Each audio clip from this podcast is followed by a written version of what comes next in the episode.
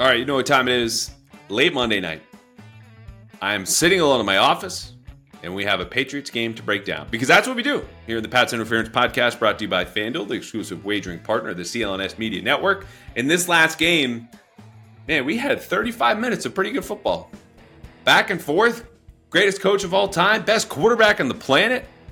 Chiefs Pats, yeah, sure, it ended up where we all thought it might, including Vegas, though Vegas had some doubts.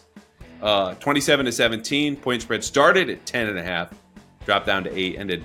I don't know. No one cares at this point. But Patriots lose decisively to the Chiefs. As I wrote after this game, this loss should dispel any notion that the Patriots are heading towards anything other than a deep and necessary rebuild. That Pittsburgh game, uh, only 21 to 18, but inspired some folks to imagine maybe a five game winning streak. Okay, okay, let's be nice. Maybe a four game winning streak or winning four out of five. And the Patriots ride this momentum into the new year, and Belichick stays, and the roster's not that bad, and yada, yada, yada. It's not going to happen, okay? This was a manhandling by the Chiefs in at least two phases their defense and their special teams. And the Patriots' defense, to their credit, uh, only held Patrick Mahomes to 305 yards, two touchdowns, got a little lucky in a couple picks, but had the turnovers nonetheless. And they were happy to tell you about it. Multiple defenders saying, I thought we did pretty good today. Something you would never hear earlier in the season or prior years when it's, well, we allowed 27 points and we have to do better than that. Because you know what, folks? They know who they are and what this team is and what the future holds, which is, as I said, a complete rebuild. So you know what? If you felt you had a good day at the office, no reason to give voice to it because this result has been the same one that they've endured basically all season.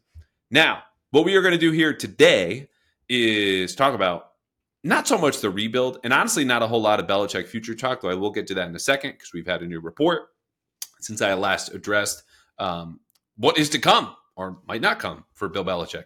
We're going to do the good, the bad. We need to talk. It is after a loss. What would NFL film say? And then a long mailbag. Every single question that got asked of me on Twitter, at least those that I saw, I think we hit 12, 13. You will get an answer today. Um, but overall, hoping for a shorter episode. Of course, I say that, and we'll see how this goes. Now, on Belichick, it wasn't our last episode that I spoke about this. That was Five Patriots What Ifs with Brian Barrett. A lot of fun. Give it a listen if you have a minute. Uh, a lot of it still holds up. It was the episode before when I was here, sitting in my office by myself, talking to no one except for you. And what we discussed was Tommy Kern's report that the Krafts had decided after the Patriots lost in Germany, they would part ways with Bill Belichick. Now, I told you why I believed the report and why I thought you should believe the report. And this has nothing, zero point zero, Animal House style, to do with the fact that I feel any kind of way about whether Bill Belichick should keep his job or not on a personal level. I will tell you, because that's what this podcast is about, what I think the Patriots should do in their best interest. But this is not me, aggrieved reporter upset that Bill won't answer my questions. Look, I've got a lot more problems, bigger things to worry about than how Belichick acts at the podium, which has no way surprised anyone basically since he got hired, let alone someone who talks to him multiple times on a weekly basis. Okay? He keeps his job. Great. If not, I'm going to learn and tell you a lot about the new one. Now, that being said, Ian Rapoport of the NFL Network on Saturday reported the contrary to what Tommy Kern said that we discussed. And I told you I would believe because I also believe my eyeballs the last five years. Belichick's, uh, the last four years, excuse me, Belichick will have a sub 500 record. He will have zero playoff wins and one playoff appearance. Typically bad news for an NFL head coach. But Ian Rapoport said over these upcoming five games, you know what? Bill Belichick might be able to keep his job because no firm conclusion, those are quotes, has been reached by the Krafts. And so, hey, they get positive momentum. They start to feel better. Maybe this thing turns around. Well, step one in that five step plan to saving his job and finishing 7 and 10 has gone backwards because the Patriots obviously lost. Now, I would just say, for the reasons I just outlined, I don't believe the reasoning there. And I don't believe that folks like the Krafts, who have run good businesses and have watched a lot of football and been around a lot of successful football, would find any kind of results here, starting with the Kansas City game, meaningful in a way that would change what I just said. Okay? They're going on now five years without a playoff win, one playoff appearance in the last four a sub 500 record over that stretch. Michael Hurley, if you don't want to believe me, of uh, CBS Boston, WBZ, excuse me. Sorry, Mike. outlined this in a way that's almost inarguable. Okay, the only exception to this rule of going four years without a playoff win is Mike Tomlin, who only happens to work for the franchise with the greatest patience in professional sports because they've had three head coaches in about a century. So, if there was going to be another exception, absolutely, it would probably be Bill Belichick, the greatest coach of all time. But it seems flimsy to me to think that the Krafts haven't decided because these five games with Bailey Zappe at quarterback, your best player is injured, are really going to mean something when the Patriots have been eliminated from the playoffs. I think it's at least two weeks now. Okay, these are meaningless games to greater ends. Now, if you want to tell me that they have not decided for other reasons, contract or they still believe in him, sure, I'd buy that. But I'm going to present that report to you as I just did, with, of course, my commentary. That's what the podcast is for, because it ran contrary to something we talked about last time. We have a new report. We're going to talk about it. And honestly, if you're fatigued by all of this, I totally get it because I am too. That's where we're ending the segment right here. Okay, on to the game.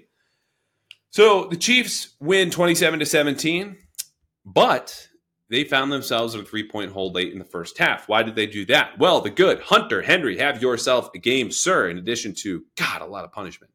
Um, seven catches, 66 yards, and a touchdown. Patriots offense opens over their first four drives with an 81% pass rate. That, folks, is insane. A four to one pass to run ratio. Bill O'Brien, a madman for that. But it worked because the last pass on the fourth drive was Hunter Henry's 16 yard touchdown pass, a play action fake on fourth and two that gave them the jolt, the energy, the proof of concept necessary for this offense to keep going, especially against a top 10 defense like the Chiefs. Now, why did they go so pass heavy? Well, they understood the Chiefs are going to do what the Chiefs are going to do, which is blitz a lot and against bad quarterbacks, load the box.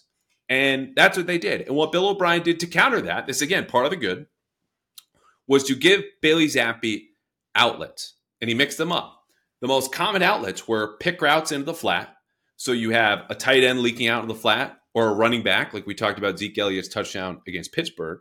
And then uh, an in cut coming from the receiver, or if it's the tight end, he might block, you know, pick in quotes, the defender covering the running back. Either way, some friction in a flat route or a shallow cross over the middle, like we saw with Demario Douglas, who picked up 16 yards before that eh, face mask call at the end of the second drive. DeVante Parker also had a catch on a drag route. And Demario Douglas had a slant, which he took a little bit too far at the end of the first drive, but you get the point. Easy access and easy outlets for Bailey Zappe versus pressure, understanding he's going to get man coverage, he's going to get a blitz, he's going to face that pressure. And under pressure, Bailey Zappe very good. To start, he had nine yard completion, three yard completion, 16 yard completion. We just talked about that. Sack, incompletion, 19 yards, six yards, and a sack. That was him for the first half. We'll get to the second half. Boy, we're going to get to second half Bailey Zappe. Uh, against the Blitz, incompletion, 20 yarder. Wasn't under pressure. It was good protection. Three yards, 16 yards, a penalty on Demario Douglas. Incompletion sack, 15 yards, and a 19 yarder. So Bill O'Brien, in addition to the pick routes in the flat and the shallow crosses and slants over the middle, gave Bailey Zappe these max protection, so seven blockers, deep play action shots. They didn't hit many of them, but he did find DeVante Parker uh, on that 19 yarder that you know really sprung them. Again, proof of concept. You want to call momentum? Fine. I don't, but this was a good plan early. It was pass heavy. It prevented the Patriots from running into loaded boxes, which Zeke Elliott did on the first play from scrimmage, and it was a two yard loss. Aside from that, defensively, Christian Barmore still having a day. He's having a, he's not even having a day. It's a it's a month. It's two months. A sack, the hurry that led to Patrick Mahomes' first interception for Marte Mapu, two run stuffs, including one in the last five minutes, which goes in your tape as like, hey, what's your attitude? And this is this is a big part of I don't say a big part. I can't speak for every single scout, but scouts that I've talked to will say, I want to see this guy's tape and blowouts. What's your effort level? What's your attitude? What's your give a shit level? And again, 10 points in the last five minutes is not down by 30, okay, on the road to like Tulsa. But Christian Barmore got that second run stuff, just powering through Creed Humphrey, one of the best centers in the NFL. That's a guy who gives a shit. That's a guy who can wreck a game and has been the Patriots' best defender. I'll just say it for however long this day has been, or whatever I just said. Two months. Two months easily for Christian Barmore. Josh Uche, Uh, not in the conversation for Patriots best defender over the last two months, but welcome back, Josh. Three hurries, according to my charting. These were not, I would say, high quality hurries, some longer developing plays, but he affected Patrick Mahomes in a way that counts and in a way that added up to more pressures for him than any other defender on the roster. Next, the bad. Okay. Uh, talking about pressure, offensive line. They allowed a 42.3% pressure rate. Again, it was a high blitz game from Kansas City. A lot of pressure, simulated pressure. But the other part about this offensive line that was missing Trent Brown and then lost Cole Strange was they didn't pick up a single first down rushing if you exclude Kevin Harris's 18 yard touchdown in the fourth quarter, which I, I didn't know this embarrassingly uh, till maybe a couple of years ago. The touchdowns also count as first downs when you're. It doesn't make a ton of sense to me, but um, if you remove that touchdown, again, zero first downs for one of the most efficient rushing offenses in the league, got nada, zip, zero against the Chiefs. And so between the pressure rate or that lack of success, just staying on schedule, running the ball, it's a bad day for an offensive line. Uh, two makes for a terrible day. Alex Austin. So he's a seventh round rookie. Oregon State bounced around the league already. Got cut from the Texans practice squad last month, and the Patriots said, Well, come on in. We got a spot for you on our 53 man roster. And Alex Austin was a healthy scratch to start. And then he was a starter on Sunday. That was partly because, or I would imagine entirely because, JC Jackson was unavailable for what has since been reported as mental health reasons. We wish the best to JC. Uh, I think he deserves your empathy. He certainly has mine and whatever might be going on. He has his teammates' support, and we will leave it at that for what's been a, a difficult time uh, for a player, you know, who's had a difficult season. Now, when Alex Austin went in there, again, that's a tough spot. Again, late round rookie, not a great pedigree coming out of Oregon State, bounced around. Here he is. Well, he still had two penalties, including one that eliminated a takeaway, a fumble in the third quarter.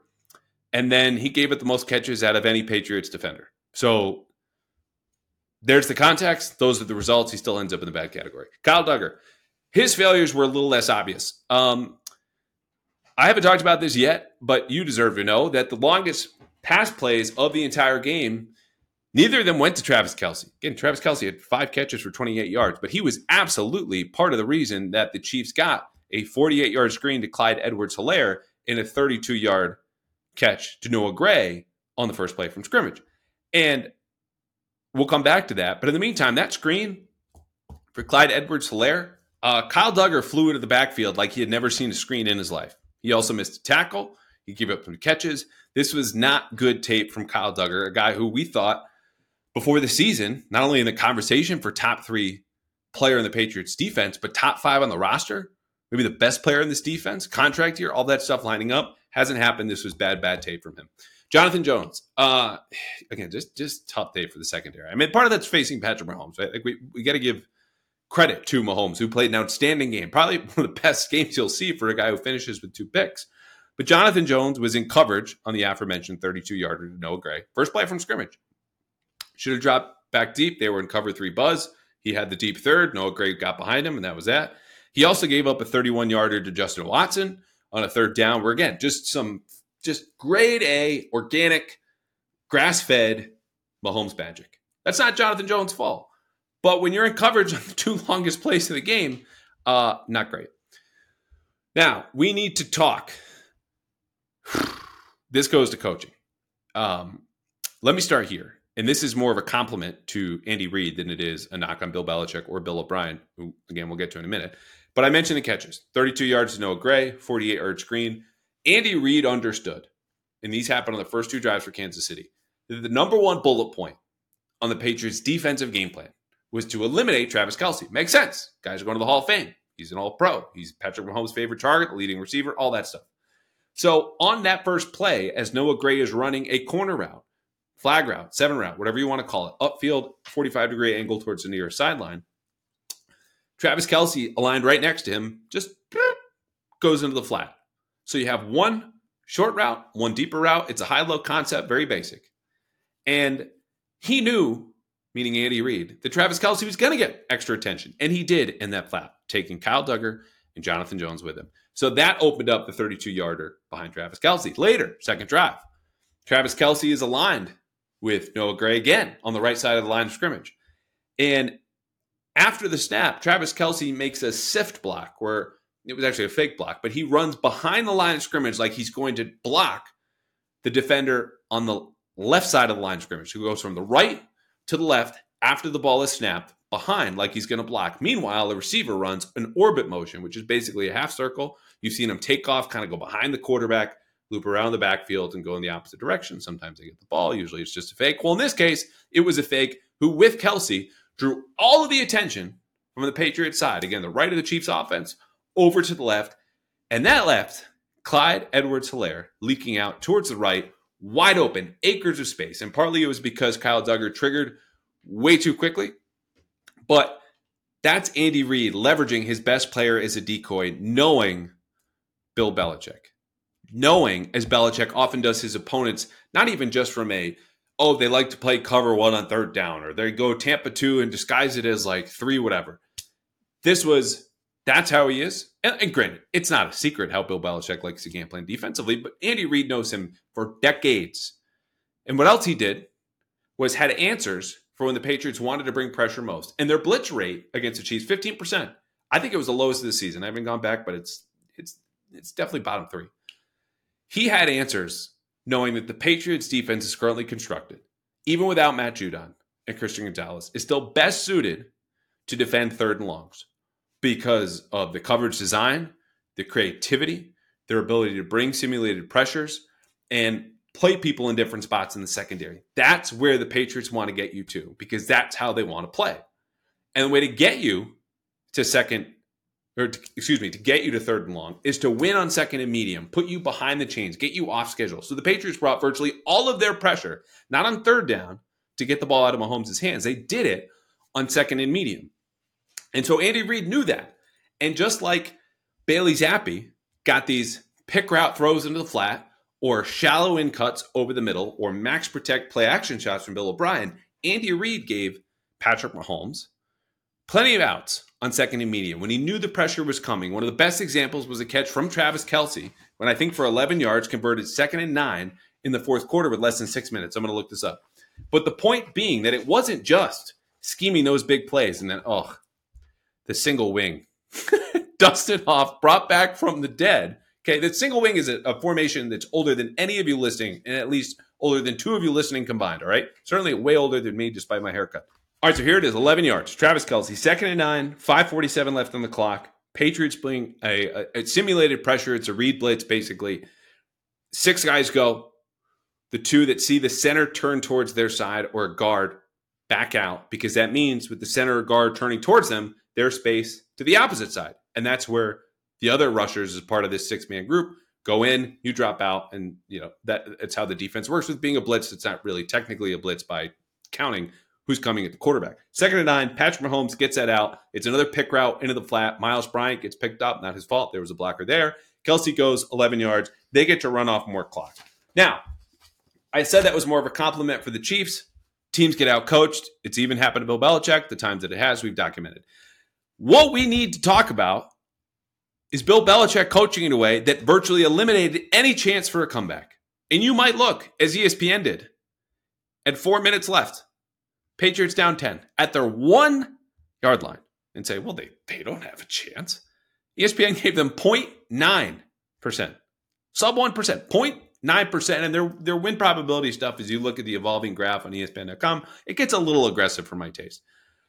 But in the next minute and a half, from the four minute mark down to 224 of the fourth quarter, the Patriots ran two, two plays.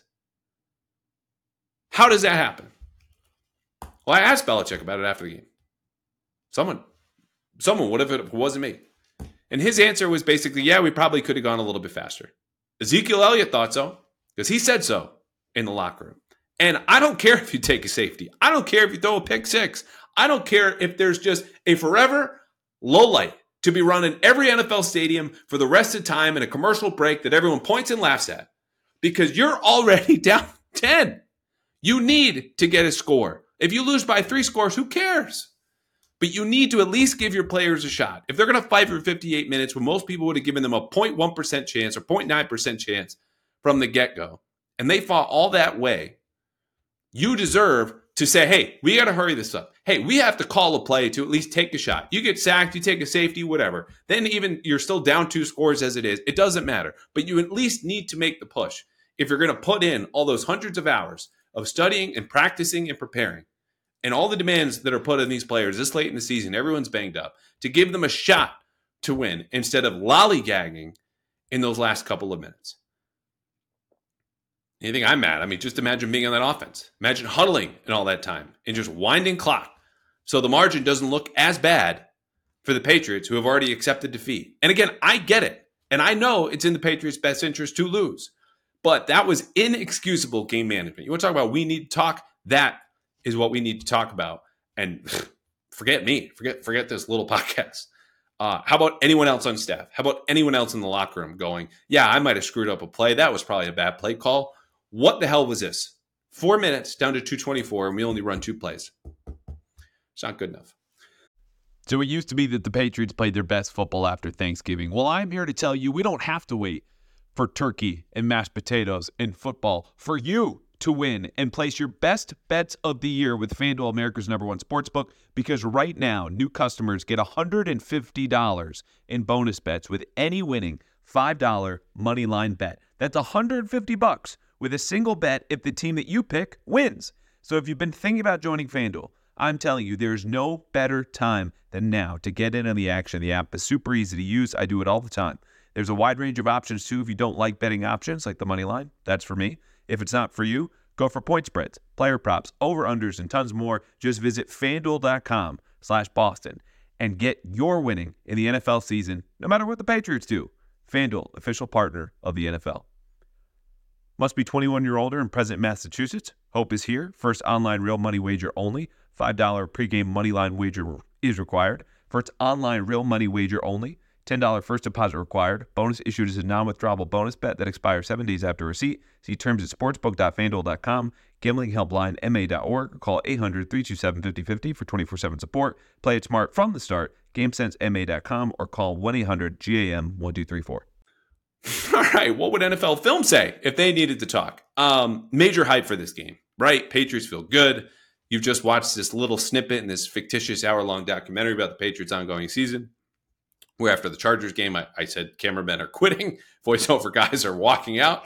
Um, you know, Patriots are excited after that Pittsburgh win. We get major hype for Bill Belichick versus Andy Reid, Patrick Mahomes. They really go into the archives, pull out a clip you know, from the AFC Championship game in January 2019, battle since then, how close it's been. And then you fast forward. Okay, we, we probably get Taylor Taylor Swift once, twice, three times. Um, Chief strike first. Okay, single wing, Andy Reid pulling an old play and football historian Bill Belichick, but the Patriots, with all their guts, come back. This is NFL film speaking, obviously. Fourth down touchdown from Zappe to Henry. Their connection respark from the Pittsburgh win. And that immediately translates on defense, where that energy, that jolt, leads to an interception on the very next play from scrimmage. Marte Mapu ripping it away, momentum building. You see the stadium jumping. And they'll probably show the holding penalty that brought back a touchdown because, again, this is this is a documentary about the Patriots. It's supposed to make you feel good in what's been a largely terrible season. And so they force them to kick a field goal due to this penalty that's shown. And then the second half comes it's going to start with the Zappe interception. And then you see Mahomes get the touchdown and slowly fades or fast forwards, and we get to the end. It's 27 17. We skip what I just talked about. Um, there's at least one Taylor Swift pun, though, right? One lyric, one mention, something. And uh, that's what NFL films say about this. Okay, on to the mailbag. What you really want to know this is from everyone on Twitter. Hit me up at underscore, underscore at underscore Andrew Callahan if you have any questions. Uh, we will get them in, not next episode, but uh, Monday after this. So, mailbag Brett opens three open spots on the practice squad, a special teams unit that stinks, and a lot of holes for the future. Any depth or future potential developmental guys out there to be had? First of all, Brett, I think you might be the only person on planet Earth who wants the Patriots to acquire more special teamers. Though I understand the reasoning, they've been bottom five by DVOA basically since week two. Um, look, they signed Matthew Wright, a veteran journeyman kicker, to their practice squad a couple of weeks ago. He might be back, given Chad Ryland missed badly on his first field goal attempt against the Chiefs. Aside from that, I, I, there's not much more you can do. I mean, they just signed Christian Ellis, um, who was waived by the Eagles last week, and he made a tackle, one of his two special teams tackles, along with Chris Board, who they gave a lot of guaranteed money to, and then actually committed the penalty Brenden Schooler was whistled for on the kickoff. So I, I think pouring any more resources, excuse me, into special teams would be roster mismanagement. The fact that it's not yielded investment obviously would you know you would think hey you got to turn it around, but it's just uh, you're stealing from an offense that needs more help than the special teams does. As bad as it is, like you're not losing game because of the special teams. You're doing it because your offense just can't score enough points. So I, I would say probably not. Um, Ashley, hi Andrew. The last two games, Zappe has looked good in the first half, but really bad in the second. What do you think is happening? Happy holidays, by the way. Happy holidays to you, Ashley. So we hit on this earlier. Um, Bailey Zappe had a lot of easy access throws. The deeper ones were max protected. That's going to help. His play under pressure was also really strong, and that's something that I've tried to explain, but probably not well enough. Is not very sticky, meaning it's not predictive game to game or half to half. Okay. It's very rare you get a player like Patrick Mahomes or Josh Allen very consistently solid under pressure. And so what we've seen from Bailey Zappe is that he can hang in there for a little bit. And this is not to, to say he's got any kind of shortcoming mentally or, or with his bravery. It's just to say that when you have a bad quarterback, enough pressure is going to get to you and you're going to make a bad mistake. And so in the first half under pressure, again, you know, his completion percentage was over uh, 50. His average yards per attempt was over eight. His passer rating in the whole first half, to your point, larger point that you care about, was 118. Then that sunk to eight in the second half, like his play under pressure, which these were those passes interception, sack, incompletion, seven yard completion, 11 yard completion, incompletion, incompletion. And so as Bailey Zappe went four of 12, he played more poorly under pressure he had those easy access throws taken away. If you remember the throw to Hunter Henry in the right flat, fourth quarter, he catches the ball. He's hurt. He goes to the locker room. In the meantime, they overturn that catch into an incompletion. That was the same concept they've been running in the first half. So you're seeing teams like Pittsburgh a couple of weeks ago and now the Chiefs start to drive on these plays, understanding there's no downfield threat. Okay, where are they trying to attack us? They see the same thing and boom, go. So he's not able to overcome his own shortcomings, defensive adjustments, and just the fact that backup quarterbacks like him are going to be inconsistent. So it, there is a stark line difference here, but there, there's not like a big magical explanation. It's just he's benefited from a couple good opening scripts. He's been cooler under pressure in the first half than the second half of games, and that's going to happen. And opposing defenses are smart. In the last couple of weeks, they backed off that pressure in early downs and benefited from that adjustment. Okay. Uh, the other thing about this too, just really quickly, 19 yarder he had in the first half was a, a throw to DeVante Parker. He, he's kind of bailed, flushed out of the pocket, right? Just chucks it up.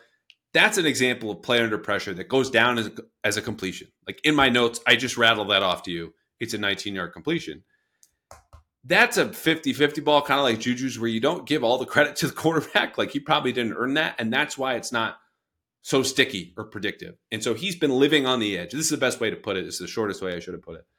Um, the last two weeks under pressure, and you've seen, you know, that that coin come up heads or whatever he wants it to in the first half. Okay, where it's 50-50, and then fall the other way and be tails in the second, where he loses, and obviously so uh, does the offense. Okay.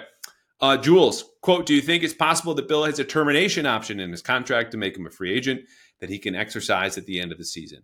Uh, I have no reason to think this, Jules. I have spoken to a couple agents who have thrown this out to me that, hey, are you sure, Callahan, that he doesn't have a no trade clause?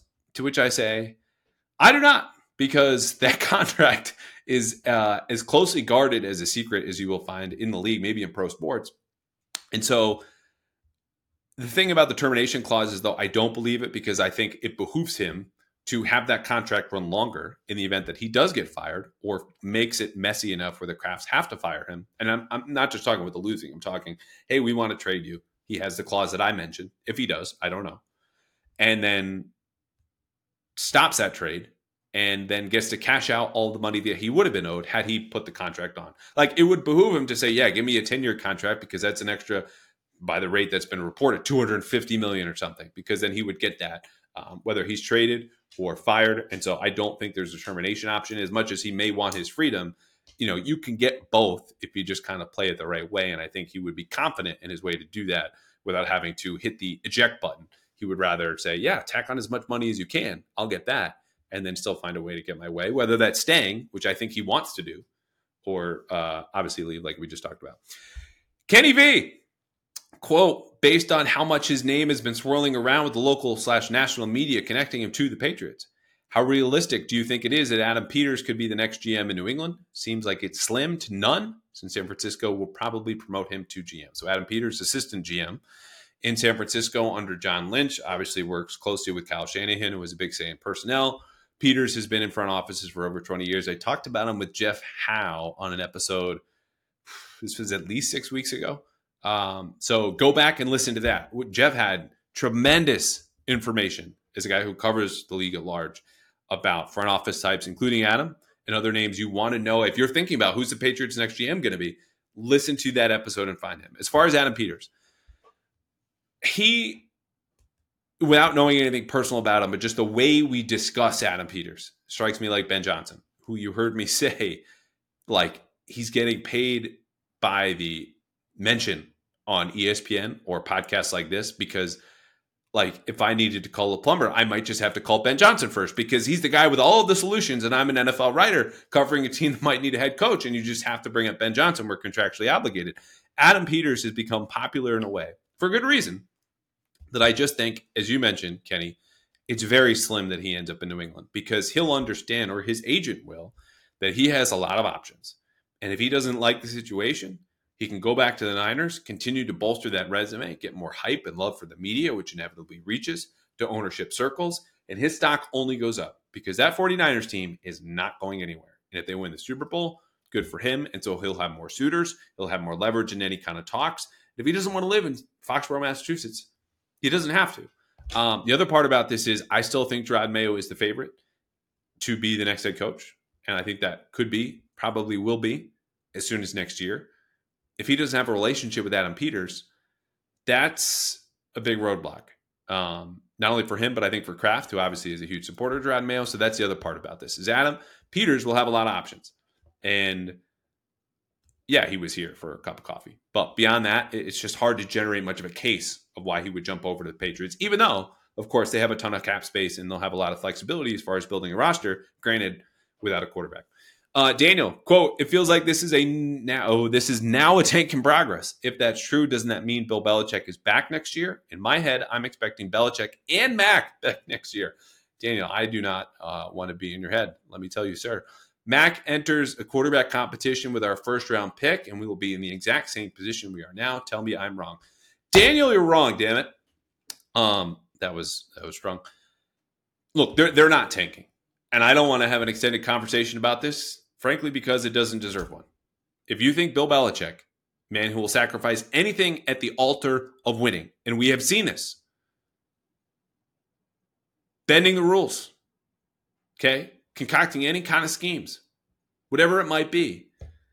You think he's going to lose on purpose as he chases Don Shula's all time wins record. You don't know who you're watching or who you're listening to. And anyone who suggests that Bill Belichick is tanking and gets a locker room full of proud men, including the practice squad, you're talking upwards of 70 players and assistants who are on their ass day in and day out to practice and prepare and to study. It's not going to happen. You can tank in the NBA with smaller rosters or stars who have such an influence in the game. Oh, my ankle hurts. I'll sit this one out. It's not happening in the NFL. And it is not happening with Bill Belichick, proud Bill Belichick at the end. Okay. They are trying to win. And yeah, they gave away their chance with two and a half minutes left, as I just detailed and railed on them about. But big picture, he has nothing to gain from this. He wants his record, he wants more history, and he wants to win because that's all he's known. That's what he loves most. That is why he goes in and starts preparing for Denver this week. And people that I talk to in the building, and you hear this from other reports, say it's really no different. That's what the man knows. That's what the man loves. To do anything else would be, I'm sure, sacrilege to him. Moving on, Jordan. Uh, quote: Penalties have killed this team all year. They could have won yesterday if it wasn't for penalties in the red zone right before big turnovers. Who is to blame for all of these mistakes? The players are committing the penalties, but at a certain point, you need to look at coaching. Yes, you do. Um, there's an old phrase. This might be a Belichick ism. Either you're coaching it or you're allowing it to happen. Which is to say, either way, as a coach, you are responsible for what the players do, and especially at the professional level. I think that's true. Let alone the Belichick is also the GM, as we all know, so he's in charge of the players that he's put on this team who are committing these penalties. And so, yes, there's a personal responsibility and accountability part of this. And you know what? Patriots have parted ways with players who make mistakes, like Ty Montgomery. His schedule freed up last week in a big way. Okay. But when it's this bad, this consistently, especially on special teams, you got to look at Cam Achord, who's been there since 2020. Joe Judge, who just came back into the picture under the assistant head coach title, which is really just super special teams coordinator. So, yeah, at a certain point, you do need to look at coaching. I think we've reached out and we reached it a long time ago. Speaking of a long time, Lamar says, quote, been a long time Pats fan. It always seems like their internal view differs from how people see them externally. You are correct, sir. Given how the season has gone, do you sense people in the organization are in touch with reality and recognize how far they have to go to return to contention? So, look, it's hard to speak for all of them, right? I mean, it's hundreds of people in that organization from the locker room to the coaching staff, trainer, support staff, front office, all those different departments that fold into even just football operations. I know some are looking elsewhere. Heck, there was a coach who already left. Ross Douglas is now coaching at Syracuse. Um, there are others who I know are in contract years or coming up on a contract year in 2024. And they're uncertain because Bill Belichick's job status is uncertain. So, in that sense, they know this team is no good. You are what your record says you are. They are 3 and 11. That is bad. But I think they can also separate the offense, which has been poor, does not have a quarterback, has the worst receiving corps in the league, from the defense that's largely done its job. I would say it's an above average defense. Like this is not top five, this is not top 10, but you're in somewhere in the 11 to 15 range. And the special teams has been dog crap, like bottom three all year. Can't kick field goals, can't stop committing penalties. Um, punting has been a little inconsistent, and their coverage units have been as well. So it depends on who you ask. Do they work on offense? Do they work on defense? Are they on special teams? Like I think they will have some. What did you say? Touch with reality. But overall, there's no one in that building, contrary to what a couple players might say at the podium, that thinks they're a good team that's just been snake bitten. Like, yeah, they've been in a lot of close games. But your point differential also highlights a team that should be three and eleven. It's not luck. It's not just injuries. It's the things you're doing actively to hurt yourselves, as we detailed a couple of weeks ago. Look, the Steelers are no good. They're on their third quarterback. They're seven and seven, but they're seven and seven with a similar schedule, quarterback play, defensive talent, injury luck, and you're three and eleven. Steelers are better than you. They're not very good, and I think anyone looking at this objectively, uh, which I get is the point. This is the question. Would would have to agree. All right, uh, a few more here. Lawrence, uh, Andrew, is there more to these long, good game, basically goodbyes from Bill Belichick than meets the eye? It's usually just a quick handshake. Fair question. We saw one uh, with Travis Kelce, definitely here, Andy Reid. But Belichick's had long goodbyes with players he really respects for a long time. We saw it with Aaron Rodgers just last year, uh, Peyton Manning, plenty of times. There's Eric Mangini, obviously kidding, uh, and that's uh, that's just about it. Frank, my question is, why did no one ask Belichick why he even bothered calling timeouts when the Chiefs got the ball back, which he did? uh, after cutting the lead to 10. Then, when the Pats got the ball back at their one, they ran twice and huddled up, virtually giving his team no chance of winning. I think I answered this, Frankie. Uh, but if you want to know, I, I, just, again, I think the situation and the roster talent to them, including Bill O'Brien, by the way, who's calling the plays in that moment, though Belichick can override him and tell him how to manage the game. They they were just ready to surrender. And I don't think that's good enough. I don't think it should be good enough for you, but that's what happened. Belichick did think they could have gone a little bit more quickly, but he watched the time tick off down to four seconds before that third down snap and did nothing. So if he thought it that strongly, he probably should have just called timeout. Dave, quote, do you believe Kraft will conduct a real coaching search? Or is it automatically going to be Mayo? And will that be a waste of time for a few more years? Uh, and will he look outside the dying Belichick tree for GM? Yada, yada, yeah. Again, my sense is still Mayo is the favorite. Um, who Mayo works with, is close with, is going to go a long way to determining the offensive coordinator, who it seems will still be Bill O'Brien as far as the GM. You know, that's a, that's a question mark. I would not rule out though Eliot Wolf, who has been here now going on year four, given that he came up in Green Bay under his dad, Ron Wolf, legendary GM, then went to Cleveland for a year or two, and has since been in New England. The ability to blend all these systems, ideas, um, and that's someone who has been close to the top, handled a lot of duties. You know, speaking with agents of other players and, and things that Matt Groh has not done, even though he's technically higher in the, the pecking order. But they will conduct a coaching search. If they're settled on Mayo, no, I don't think it'll be real, kind of like the Patriots were set on Bill O'Brien. So I can't guarantee that. I'm sorry. Trav, do you see the Patriots bringing in a kicker this offseason given Ryland struggles, or is he just making rookie mistakes? No, I mean, you know, rookie mistakes would be, you know, your routine for, I mean, speaking for a kicker is not set in stone. You don't know exactly how you need to prepare or you're staying out late the night before. Like th- that's the stuff you're talking about for rookie mistakes, but that's not Ryland. I mean, he is a professional, having spoken to him myself, covered him when he was much younger, uh, speaking to guys in the locker room about him. Like these are just bad misses. 12 to 17 uh, says it all. Excuse me, it might be 12 and 19. But either way, yes, I expect competition for him this offseason. Last one, Gary, ending on a positive note. Quote, what positional grouping has been the most pleasant surprise this season? It's a good question. the answer cannot be uh, have there been any? No, because I have one. It's defensive tackle. Uh, Davon Godchaux is playing the best football, I think, of his Patriots tenure. Christian Barmore, we already discussed, dominant last couple of months. Even Lawrence Guy hanging in there in his mid 30s. Like, this is a good group. Jeremiah Pharms Jr. had a hurry against the Kansas City Chiefs. And that's something for a guy who has spent his entire career getting cut, staying on the practice squad, getting cut, coming back. It is now on the 53 man roster. Yes, partly out of need, but he's hanging in there now. And credit to him because it wasn't too long ago. He was on the offensive line. He's made the switch. And yeah, I would say the defensive tackle group has been a special, uh, or what did you say? Pleasant surprise. Okay. That'll just about do it. A quick episode goes now. What are we at? 42 and a half minutes. Uh, longer with ads, of course. I've teased this upcoming episode a couple of times now.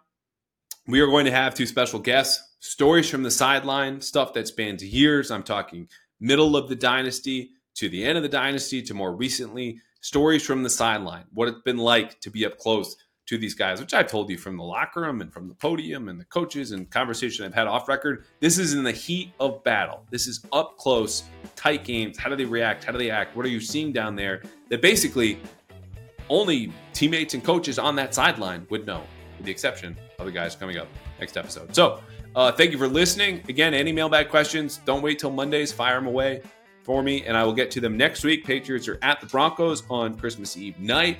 Um, and uh, I, I don't know if it's going to be a good one, but I know we're going to watch. So, until then, thank you for listening, and we'll see you soon.